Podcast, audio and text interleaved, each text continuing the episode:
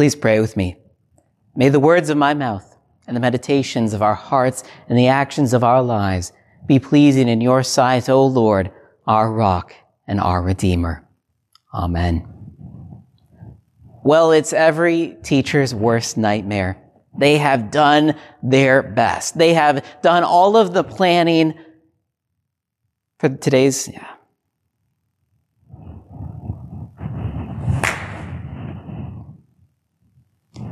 Please pray with me. May the words of my mouth and the meditations of our hearts and the actions of our lives be pleasing in your sight, O Lord, our rock and our redeemer. Amen. Well, it's every teacher's worst nightmare. They have done all of the hard work. They got all of their lesson planning done. They are sure that they have prepared the best possible lesson for their kids to learn today's subject. They go through all of the motions. They are there in front of the class and everything is looking really good until there's finally that moment when the lesson has ended and the teacher looks at the students and they stare back with blank faces. There's no light on upstairs, the teacher thinks. They just don't get it. Doesn't take a question necessarily to verify that fact. Sometimes you can see it plain as day on somebody's face. Sometimes it becomes clear in other ways. Imagine that you are in your family and somebody has broken one of the sacred family rules. And it has been stressed again and again how important these rules are to the family. And in anger, maybe a mom or a dad says, you just don't get it, do you? You don't understand what all of this is about. Or maybe there's a completely different circumstance. Maybe you are dealing with a particular struggle some internal heartache or pain, and you've tried to explain it to a friend, to a family member, but they just, they don't understand. Why don't you just get over it? And in sadness and in frustration, you might say to that person, don't you get it? Don't you understand my pain?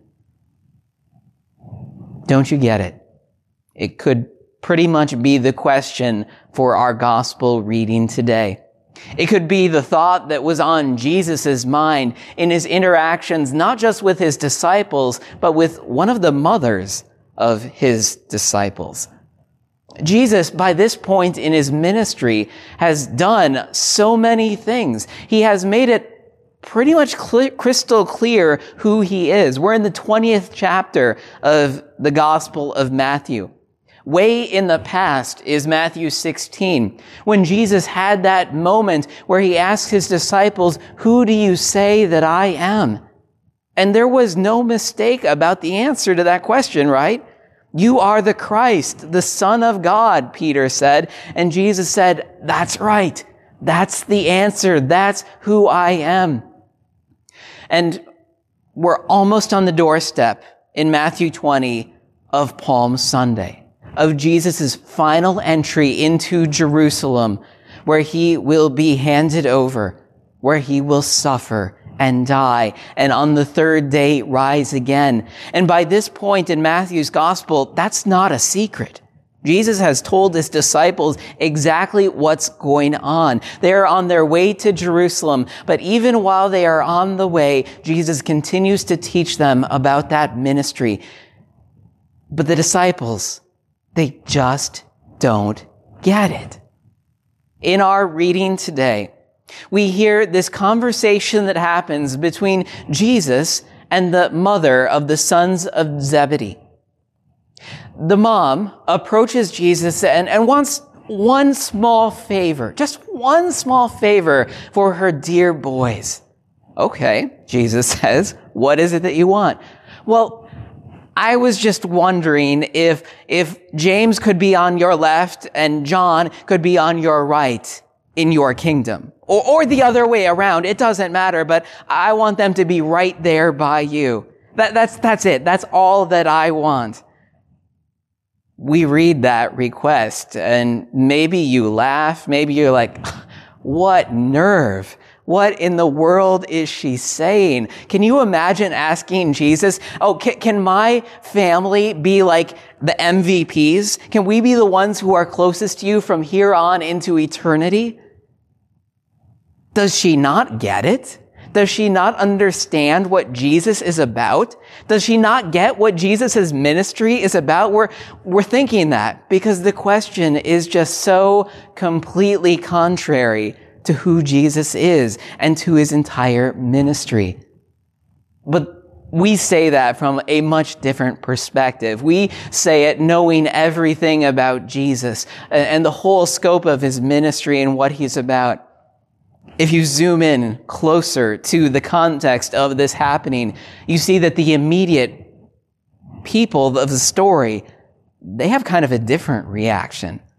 You see, when the other disciples hear what has happened between Jesus and James and John and their mother, they become indignant. They become angry. They're thinking, wait a second, don't you be given the best spot away in the kingdom, Jesus, without thinking about us, without thinking about our credentials, without thinking about our moms. Don't you want to listen to our moms and what they want for us too? It's borderline silly to us. It's not just that James and John's mother doesn't seem to get it. Those disciples themselves don't seem to get it. They're only thinking about themselves. They're only thinking about their own personal glory. What a mess. But before we jump too far ahead in the story, before we completely write off James and John and their mother and all of the rest of the disciples, maybe it's important for us to look in the mirror. Isn't it true that sometimes we don't exactly get it? Isn't it true that sometimes we are an awful lot like James and John's mother? We are an awful lot like the rest of those disciples in the sense that we think about me. We think about ourselves. We think about our own position. We think about our own glory. We want to be number one. We want to be on top. We want to have that power. We want to be in those positions of authority. We don't get it. We don't get it either. We might dismiss James and John, their mother. We might dismiss the rest of the disciples. But God's word makes it crystal clear that we are the same. We get God's law. He speaks very clearly to us and says, you don't even have to try to hide it. I know what sin looks like and you are sinful in thought, word, and deed. That's sometimes a hard thing to come to terms with. We don't always like to confess that truth, but that's what God's word says about us. It's a hard word to hear, but we know that that's not God's only word. Instead, there is also that good news, the good news of the gospel that, that is spoken not only to us, but in our story, Jesus speaks that same good news. See, Jesus isn't like James. He's not like John. He's not like their mother and he's not like the rest of the disciples. Jesus says, I didn't come to be served. I didn't come to be number one. I didn't come here to get ahead in life. I don't care about positions. I don't care about any of those things. Do you know what I care about? You. I care about you and I care about your salvation. And so I came not to be served, but to serve. In fact, I came to give my life as a ransom. I came to die. I came to suffer. All of those things that I've been telling to you, that's who I am. And that's what my ministry is about. And with Jesus, it's never just words. He doesn't just say that and then do something else. He would do exactly that. As you push forward into Matthew's gospel, he does enter into Jerusalem on Palm Sunday. And while they're ready to crown him king, Jesus, he accepts the title because he is the king, but he does not accept that worldly glory because the kind of kingdom that he rules over is not the kind of kingdom that those people were thinking about his kingdom would come through his suffering, through his death, and through his resurrection. Jesus did all of that to serve you and me, all of us who don't get it. We do get it in the end. We do get not simply condemnation or Jesus' anger or his indignation. Instead, we get his forgiveness. We get his grace, his mercy, his unfailing love. We operate according to the world's standards. That's where our heads are at in this game. But Jesus comes with a completely different message, a completely different mission. And Jesus says, you having received this now, this forgiveness, this love, this mercy, I now send you out to be different, to be different than everybody else out there. You're not like them. I have come to serve and now you go. I'm sending you to serve the world as well and to do it in my name. And that's what we do. That's what we do here at St. Paul's. We are sent to serve, and we do that in so many different ways. But today, in this service, we highlight the gift of our school in our ministry. As we celebrate National Lutheran Schools Week, we celebrate the fact that we are sent to serve, and we serve in a wonderful way through our school's ministry. We serve our community by offering them a place to come where their kids are taken care of, where they are loved, where they are given that first rate education. Now, it's absolutely true that kids won't get every lesson that we teach them. Not every subject is going to be their favorite subject, and some of the things that they learn here they might forget later on. They might struggle with. They might say to the teacher from time to time, Teacher, I don't get it. But we want them to get the fact that they are loved, that they are loved by us as a community of believers. They are loved by us because God sends us to serve the world, to love as He has loved us. And we do love them.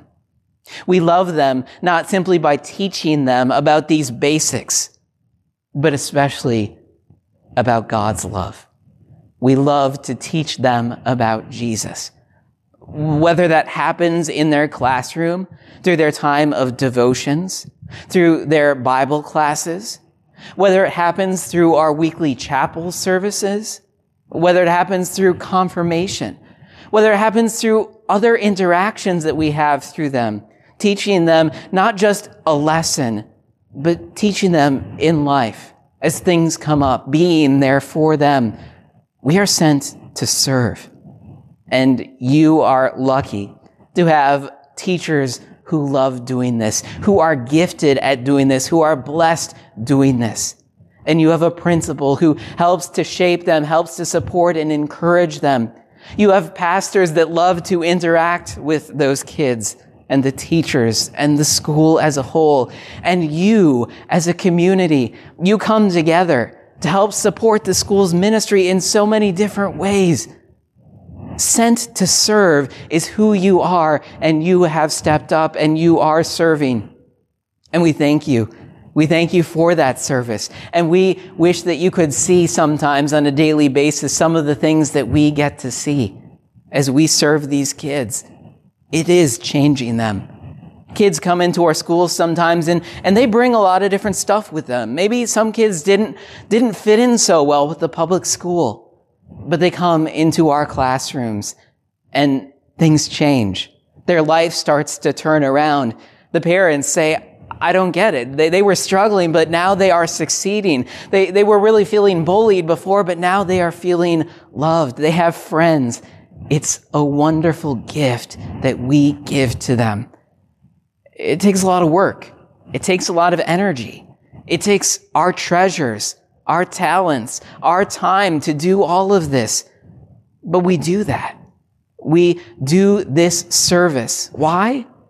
Not because we're trying to get ahead in the world. Not because we're trying to get number one. Not because we're trying to make a name for ourselves. But because of who Jesus is. Because Jesus is that one who came not to be served, but to serve, to give his life as a ransom for many.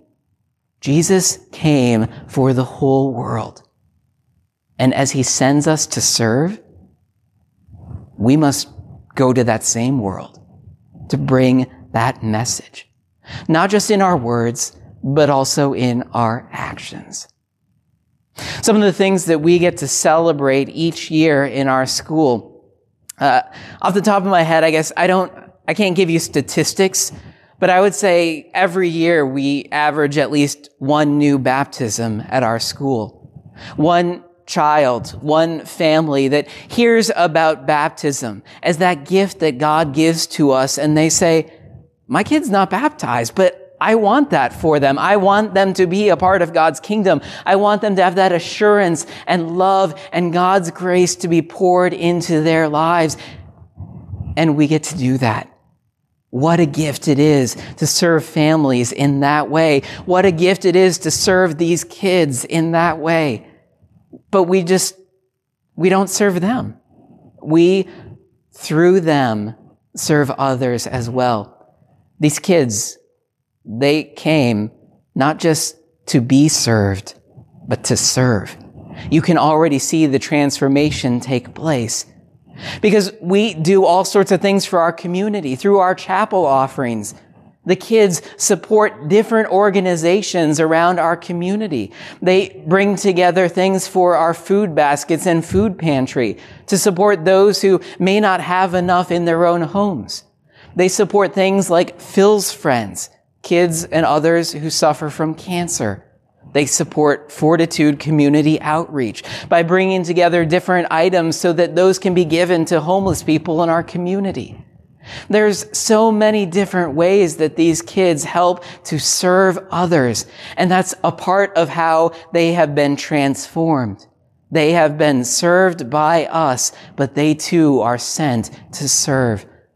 Operation Christmas Child is something I talked about at the beginning of our service. And every year that's something that the kids are always invited to be a part of. And they're excited about it. To think that these things that we have that might be small, they are such a big thing to those kids who receive them. And then especially to know that they don't just receive stuff. They receive that message of Christ, of Jesus the best gift of all. We are sent to serve. Jesus made it clear that that's the message we are supposed to get. Now it's true that sinful flesh is still with us. Sometimes we don't get it. Sometimes we start to think about ourselves. Sometimes we look inward. But each and every time we come to worship, each and every time we come to God's word, we get his good news. We get his gift of forgiveness and grace. The Son of Man came to serve us, to make us his children and part of his kingdom. And when we are part of that, our lives are changed. We're not just thinking about ourselves anymore. We too are sent to serve that's a message the world may not get. get. That's a message and a mission the world may not understand. But that's who we are. That's what we do. And we pray that through our ministries, the world would get it. Not simply get it in the sense of understand who we are and what we are about, but get Jesus. Get his gift. That gift of faith, the gift of forgiveness, the gift of eternal life. That's a blessing we have to give that the world gets to receive. In Jesus' name, amen. And now may the peace of God, which surpasses all understanding, keep your hearts and your minds in Christ Jesus, who is your Lord and risen Savior. Amen.